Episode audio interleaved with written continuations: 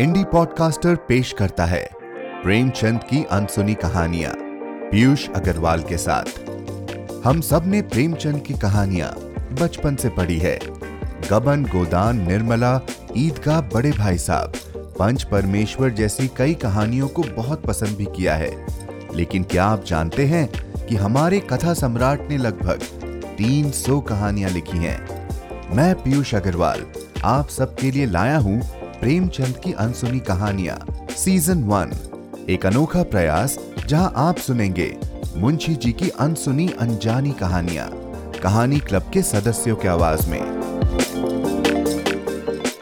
नमस्कार, आप सभी को मेरा सलाम। अगर आप प्रेमचंद की अनसुनी कहानियों से अभी जुड़े हैं तो बता दूँ कि हमारी पिछली सारी अनसुनी कहानियाँ आपको सुनाने के लिए हम बेताब हैं।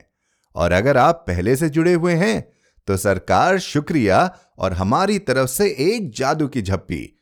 प्रेमचंद की अनसुनी कहानियों का यह सिलसिला अभी बहुत आगे तक जाने वाला है। आज की हमारी अनसुनी कहानी है, प्रेम का उदय, जो स्त्री और पुरुष मन, प्रेम, इच्छा, संतोष के इर्द गिर्द घूमती है। दैनिक जीवन की आवश्यकताएँ, इच्छाएँ किस तरह मन पर हावी होने लगती है, कहानी में बखूबी दिखाया गया है। कहानी पढ़ेंगी कहानी क्लब की सदस्या, डॉक्टर तोशी व्यास। डॉक्टर तोशी व्यास एक फिजियोथेरेपिस्ट हैं। गोल्ड मेडलिस्ट रही हैं। Dainik Bhaskar Madhurima panel of experts की मेंबर रही हैं। कहानियाँ और कविताएँ लिखती हैं। उनकी रचनाएँ उनकी आवाज़ में आप उनके यूट्यूब चैनल पर सुन सकते हैं। अगर आप भी कहानी क्लब का हिस्सा बनना चाहते हैं तो इस एपिसोड को अंत तक सुनिएगा। तो चलिए, सुनते हैं आज की अनसुनी कहानी। पसीने में तर लकड़ी का एक गट्ठा सर पर लिए आया और उसे ज़मीन पर पटक कर बंटी के सामने खड़ा हो गया। मानो पूछ रहा हो, क्या अभी तेरा मिजाज ठीक नहीं हुआ? संध्या हो गई थी, फिर भी लू चलती थी और आकाश पर गर्द छाई हुई थी। प्रकृति रक्त शून्य देह की भांति शिथिल हो रही थी। भूंदू प्रातःकाल घर से निकला था। दोपहरी उसने एक पेड़ की छांव में काटी थी। समझा था, इस तपस्या से देवी जी का मुँह सीधा हो जाएगा। लेकिन आकर देखा तो वो अब भी कोप भवन में थी। भोलू ने बातचीत छेड़ने के इरादे से कहा लो एक लोटा पानी दे दो, बड़ी प्यास लगी है। मर गया सारे दिन। बाज़ार में जाऊँगा तो तीन आने से बेसी ना मिलेंगे। दो चार सैकड़े मिल जाते तो मेहनत सफल हो जाती। बंटी ने सिरकी के अंदर बैठे बैठे कहा धर्म भी लूटोगे और पैसे भी मुँह धो रखो।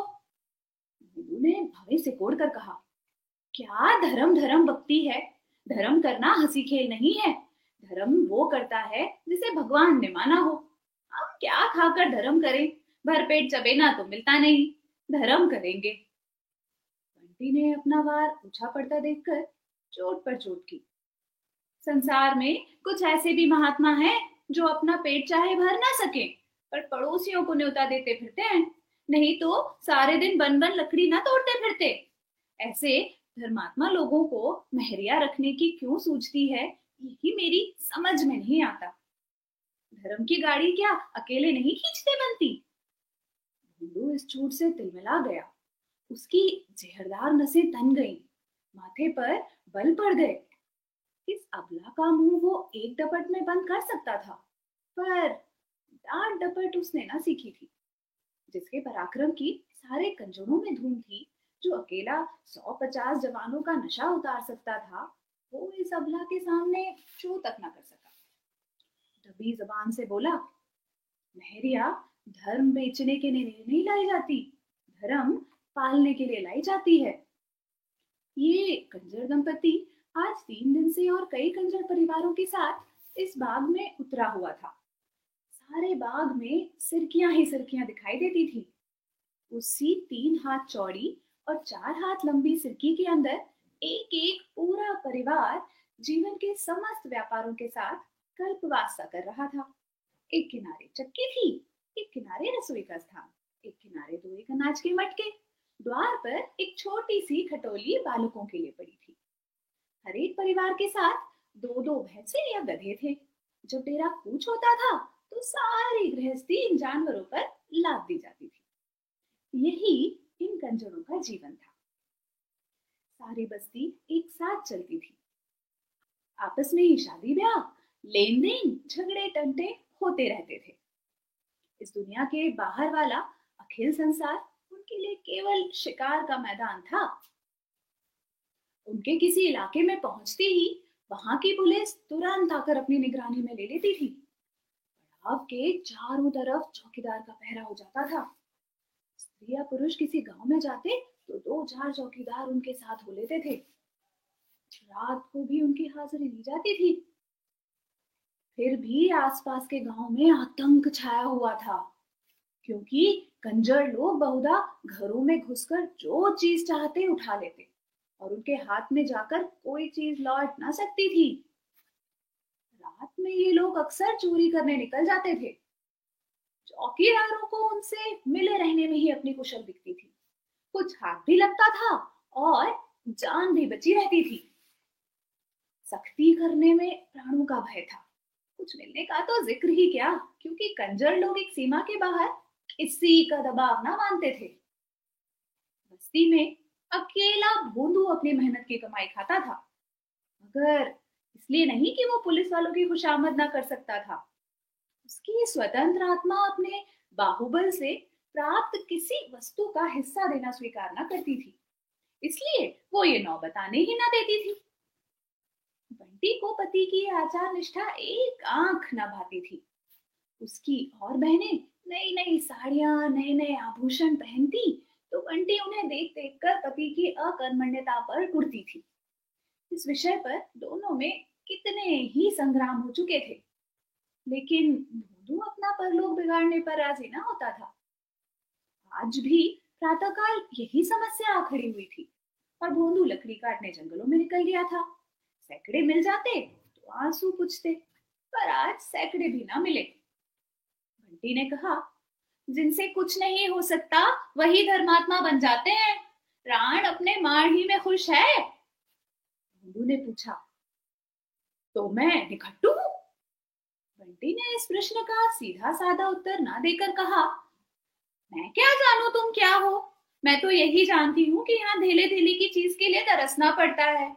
यही सबको पहनते, उड़ते, हँसते, खेलते देखती हूँ। क्या मुझे पहनने, उड़ने, खेलने की, हंसने, खेलने की साथ नहीं है?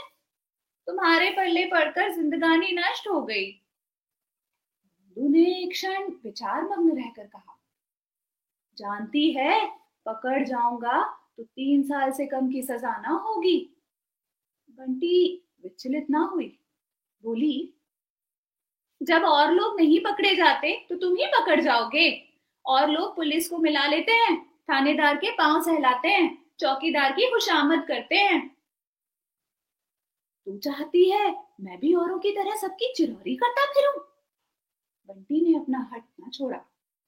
मैं तुम्हारे साथ सती होने नहीं आई, फिर तुम्हारे छुरे गड़ासे को कोई कहाँ तक डरे जानवर को भी जब घास भूसा नहीं मिलता तो पगहा तोड़ाकर किसी के खेत में बैठ जाता है। मैं तो आदमी हूँ। ने इसका कुछ जवाब न दिया। उसकी स्त्री कोई दूसरा घर कर ले। ये कल्पना उसके लिए अपमान से भरी थी। आज बंटी ने पहली बार ये धमकी दी। अब तक इस तरह से निश्चिंत था। अब ये नई संभावना उसके सम्मुख उपस्थित हुई। उस दुर्दिन को वो अपना काबू चलते अपने पास ना आने देगा।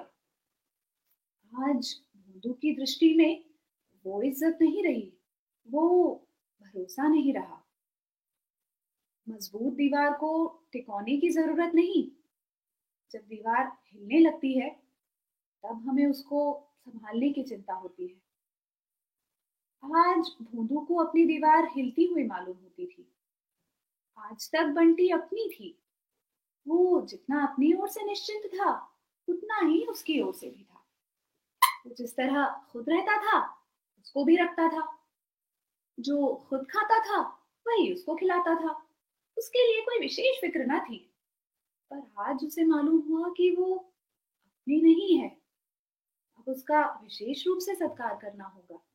विशेष रूप से दिलजोई करनी होगी। सूर्यास्त हो रहा था। उसने देखा, उसका गधा चरकर चुपचाप सिर झुकाए चला आ रहा है। भोंदू ने कभी उसके खाने पीने की चिंता न की थी, क्योंकि गधा किसी और को अपना स्वामी बनाने की धमकी ना दे सकता था। भोंदू ने बाहर आकर आज गधे को पुचकारा, उसकी पीठ सहलाई और तुरंत उसे पानी पिलाने के लिए डोल और रस्सी लेकर चल दिया। इसके दूसरे ही दिन कस्बे में एक धनी ठाकुर के घर चोरी हो गई। उस रात को भोंदू अपने डेरे पर ना था। बंटी ने चौकीदार से कहा, वो जंगल से नहीं लौटा। प्रातःकाल भोंदू आ पहुँचा। उसकी कमर में रुपयों की एक थैली थी, कुछ सोने के गहने भी थे। बंटी ने तुरंत गहनों को ले जाकर एक वृक्ष की जाड़ में गाड़ दिया। रुपयों की क्या पहचान हो सकती थी? भोलू ने पूछा, अगर कोई पूछे इतने सारे रुपए कहाँ मिले तो क्या कहोगी? बंटी ने आँखें नचाकर कहा, कह दूँगी, क्यों बताओ दुनिया कमाती है तो किसी को हिसाब देने जाती है। हम ही क्यों अपना हिसाब दें? ने संदिग्ध भाव से गर्दन हिलाकर कहा, ये कहने से गला ना छूटेगा बंटी। तू कह देना, मैं तीन चार माह से दो दो चार चार रुपए महीना जमा करती आई हूँ। हमारा खर्च ही कौन बड़ा लंबा है? दोनों ने मिलकर बहुत से जवाब सोच निकाले। जड़ी बूटियाँ बेचते हैं एक एक जड़ी के लिए मुट्ठी मुट्ठी भर रुपए मिल जाते हैं। खस, सैकड़े, जानवरों की खालें, नख और चर्बी सभी बेचते हैं। इस ओर से निश्चिंत होकर दोनों बाज़ार चले। बंटी ने अपने लिए तरह तरह के कपड़े, चूड़ियाँ, टिकुलियाँ, बूंदे, सिंदूर, पान तमाकू तेल और मिठाई ली। फिर दोनों जने शराब की दुकान गए। खूब शराब पी। फिर दो बोतल शराब रात के लिए लेकर दोनों घूमते, घामते, गाते, बजाते, घड़ी रात गए डेरे पर लौटे। बंटी के पाँव आज ज़मीन पर ना पड़ते थे।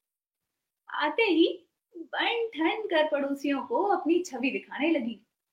जब वो लौटकर अपने घर आई और भोजन पकाने लगी तब पड़ोसियों ने टिप्पणियाँ करना शुरू की। कहीं गहरा हाथ मारा है बड़ा धर्मात्मा बना फिरता था। बगला भगत है बंटी तो आज जैसे हवा में उड़ रही है।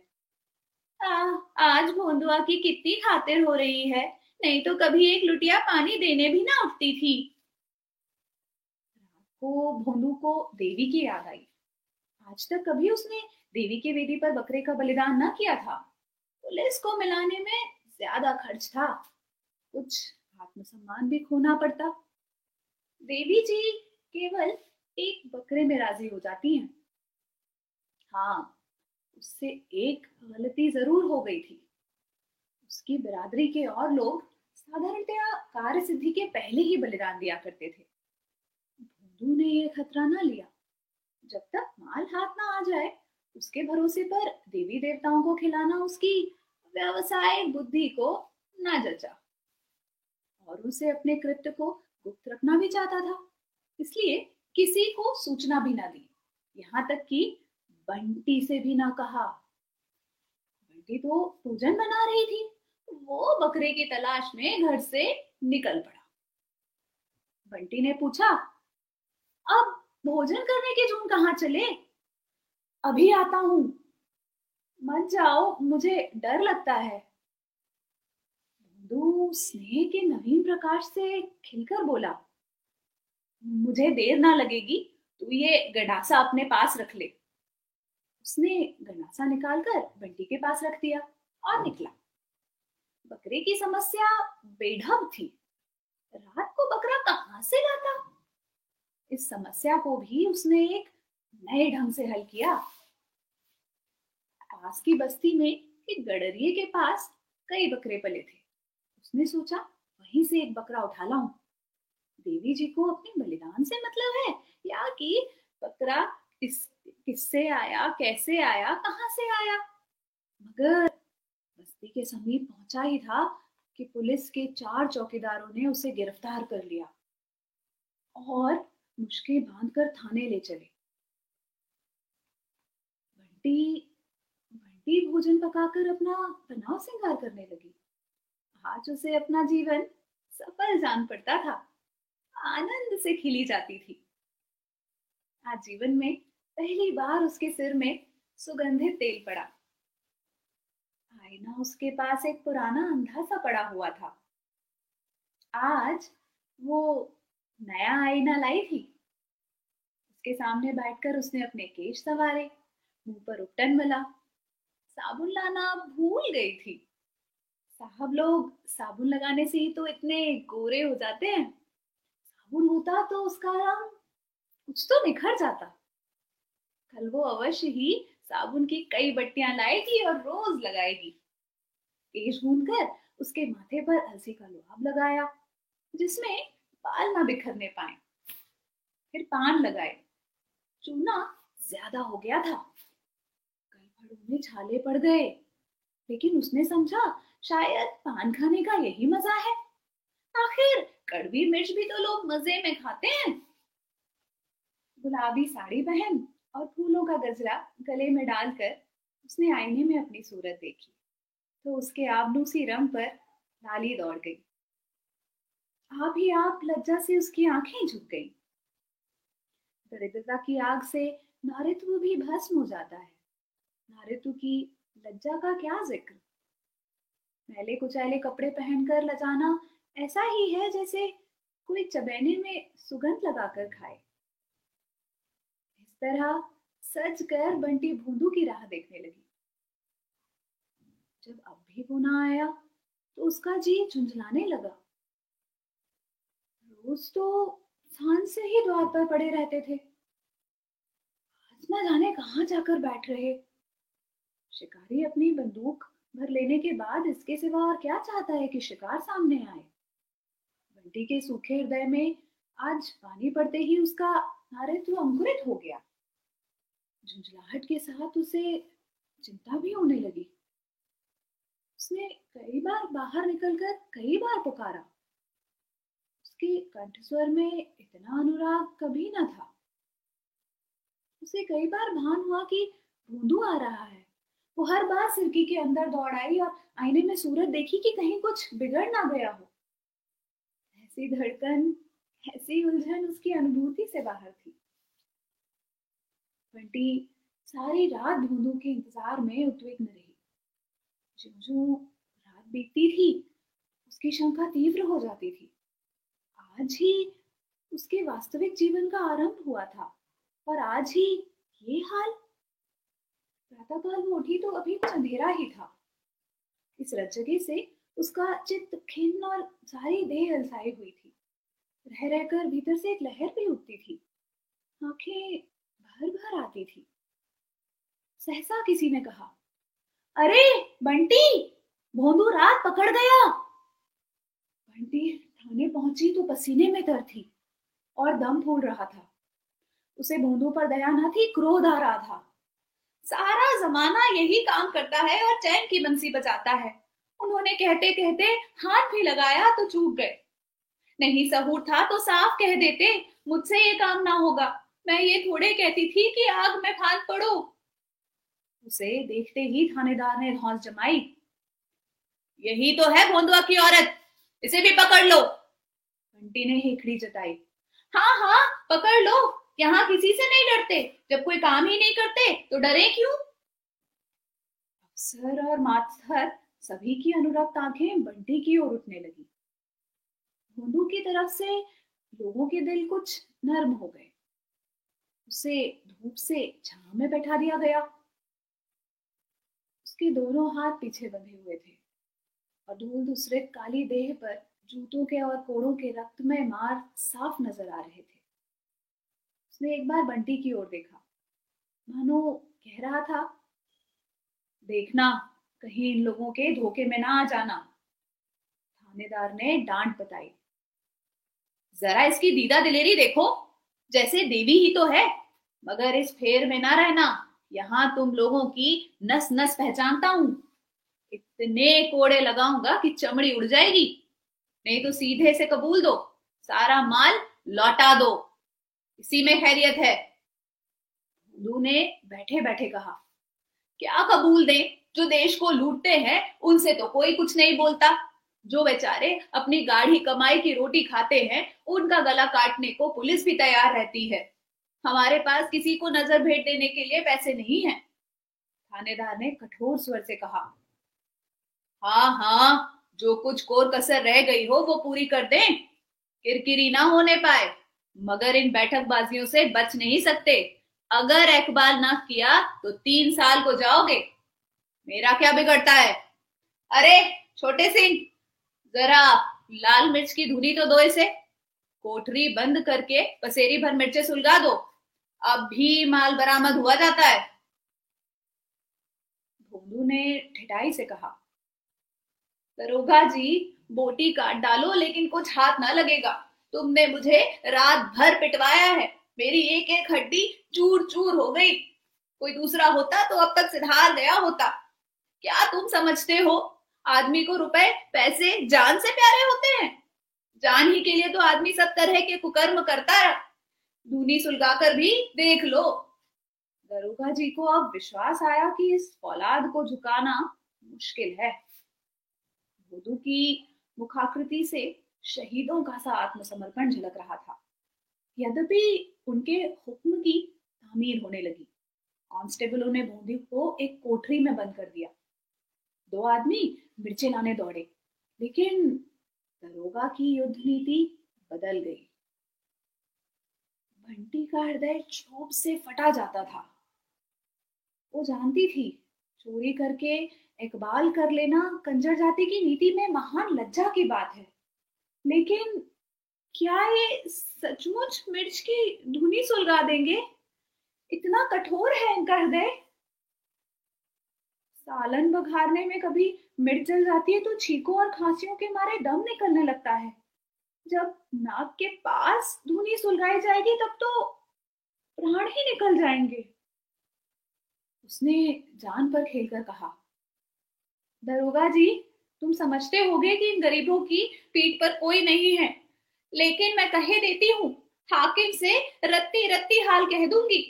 भला चाहते हो तो उसे छोड़ दो, नहीं तो इसका हाल बुरा होगा। थानेदार ने मुस्कुराकर कहा, तुझे क्या वो मर जाएगा, किसी और के नीचे बैठ जाना। जो को जमा जत्था लाया होगा, वो तो तेरे ही हाथ में होगी। क्यों नहीं इकबाल करके उसे छुड़ा लेती?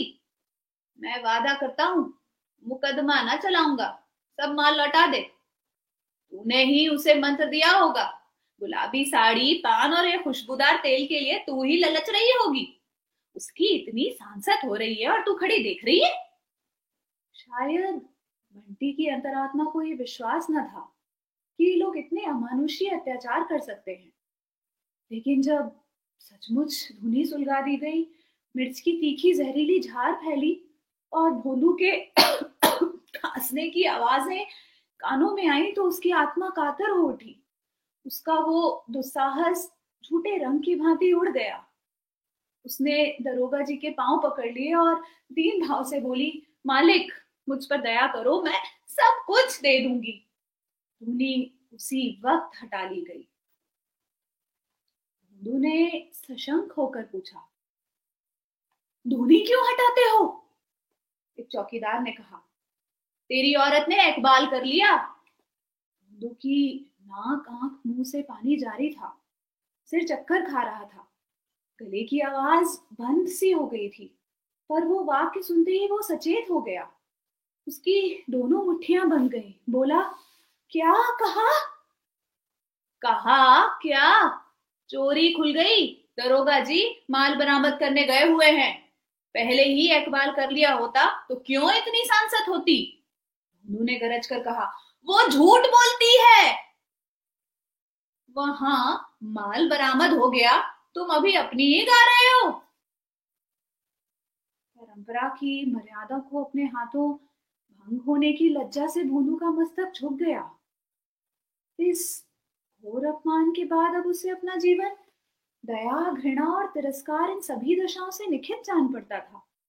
वो अपने समाज में पतित हो गया था। सहसा बंटी आकर खड़ी हो गई। और कुछ कहना ही चाहती थी कि बोंदू की रौद्र मुद्रा देखकर उसकी जबान बंद हो गई। उसे देखते ही भोंदू की आहत मर्यादा किसी आहत सर्प की भांति तड़प उठी। उसने बंटी को अंगारों से तपती हुई लाल आँखों से देखा। उन आँखों में हिंसा की आग जल रही थी।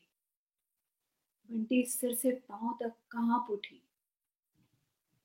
वो उल्टे पाँव वहाँ से भागी। किसी देवता के अग्निबाण के समान वे दोनों अंगारे सी आँखें उसके हृदय में चुभने लगी। थाने से निकलकर बंटी ने सोचा, अब कहा जाऊँ? उसके साथ होता तो वो पड़ोसियों के तिरस्कार को सह लेती। इस दशा में उसके लिए अपने घर जाना असंभव था। वे दोनों अंगारे सी आँखें उसके हृदय में चुभी जाती थी। लेकिन कल की सौभाग्य विभूतियों का मुँह उसे डेरे की ओर खींचने लगा। शराब की बोतल अब भी भरी धरी थी। लौड़ियाँ छीके पर हाड़ी में धरी थी। वो तीव्र लालसा जो मृत्यु को सम्मुख देखकर भी संसार के भोग्य पदार्थों की ओर मन को चलायमान कर देती है, उसे खींच कर डेरे की ओर ले चली। दोपहर हो गया था। वो पहाड़ पर पहुँची तो सन्नाटा छाया हुआ था। अभी कुछ देर पहले जो स्थान जीवन का क्रीड़ा क्षेत्र बना हुआ था, बिल्कुल निर्जन हो गया था। बिरादरी वालों के तिरस्कार का सबसे भयंकर रूप था। सभी ने उसे त्याज्य समझ लिया। केवल उसकी सिरकी उस निर्जनता में रोती हुई खड़ी थी। बंटी ने उसके अंदर पाँव रखी तो उसकी मन की कुछ वही दशा हुई जो अकेला घर देखकर किसी चोर की होती है। कौन कौन सी चीज़ समेटे? उस कुटी में उसने रो रो कर पाँच वर्ष काटे थे। पर आज उसे, उससे वही ममता हो रही थी जो किसी माता को अपने दुर्गुणी पुत्र को देखकर होती है, जो बरसों के बाद परदेश से लौटा। हवा से कुछ चीज़ें इधर उधर हो गई थी। उसने तुरंत उन्हें संभाल कर रखा। लौड़ियों की हाड़ी छिके पर कुछ ठंडी हो गई थी। शायद उस पर बिल्ली झपटी थी। उसने जल्दी से हाड़ी उतार कर देखी। फुलौड़ियाँ अछूती थी। कान पर जो गीला कपड़ा लपेटा था, वो सूख गया था। उसने तुरंत कपड़ा तर कर दिया। किसी के पाँव की आहट पाकर उसका कलेजा धक से हो गया। भूंदू आ रहा है। उसकी वो दोनों अंगारे सी आँखें उसके रोए खड़े हो गए। भूंदू के क्रोध का उसे दो एक बार अनुभव हो चुका था, लेकिन उसने दिल को मज़बूत किया। क्यों मारेगा? कुछ कहेगा, कुछ पूछेगा, कुछ सवाल जवाब करेगा कि यूँ ही गड़ासा चला देगा। उसने उसके साथ कोई बुराई नहीं की। आपत से उसकी जान बचाई।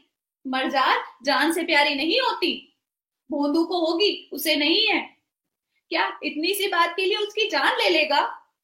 उसने सिरकी के द्वार से झांका। भोंदू भोंदू ना था। केवल उसका गधा चला आ रहा था।